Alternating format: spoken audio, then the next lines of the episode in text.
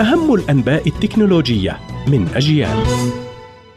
أهلا بكم في موجز لأهم أخبار التكنولوجيا. تطبيق تيك توك يعلق خاصية البث المباشر ونشر محتوى جديد للمستخدمين في روسيا.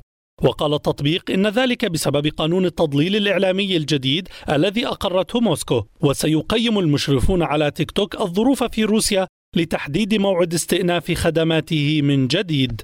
وكانت روسيا أقرت قبل أيام قانون التضليل الإعلامي الذي ينص على فرض عقوبات جنائية وغرامات مالية على من يتهم بنشر المعلومات المزيفة الرامية لتشويه سمعة الجيش الروسي والداعية لفرض العقوبات على هذا البلد.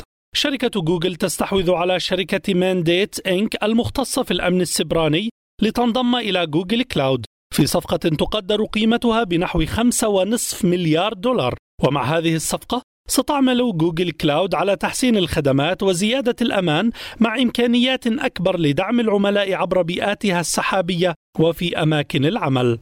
شاومي تستعد لإطلاق ساعة ذكية منتصف الشهر الجاري طورتها لتنافس ساعات جالكسي من سامسونج.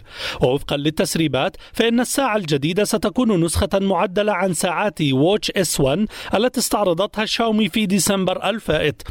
لكنها ستحصل على بعض التعديلات التقنية حيث ستحصل Watch S1 Active على حساسات متطورة لقياس معدلات نبض القلب ومعدلات أكسجة الدم إضافة لتقنيات تحديد المواقع عبر الأقمار الصناعية وعلى 117 وضعا رياضيا لمتابعة متابعة النشاط البدني كما ستجهز الساعة بتقنيات لتعقب معدلات النوم وعدد الخطوات التي يقطعها الشخص يوميا. شركة لافا الهندية تكشف عن مواصفات هاتفها الجديد الذي طور ليكون من بين أكثر أجهزة أندرويد جاذبية من حيث السعر مقارنة بالمواصفات. وسيحصل هاتف لافا إكس 2 على معالج قوي وذواكر وصول عشوائي 2 جيجا بايت وذواكر داخلية بسعة 32 جيجا بايت قابلة للتوسيع. أما الكاميرا الأساسية فتأتي بعدستين والكاميرا الأمامية بدقة 5 ميجا بكسل تعمل مع تقنيات التعرف على الوجوه.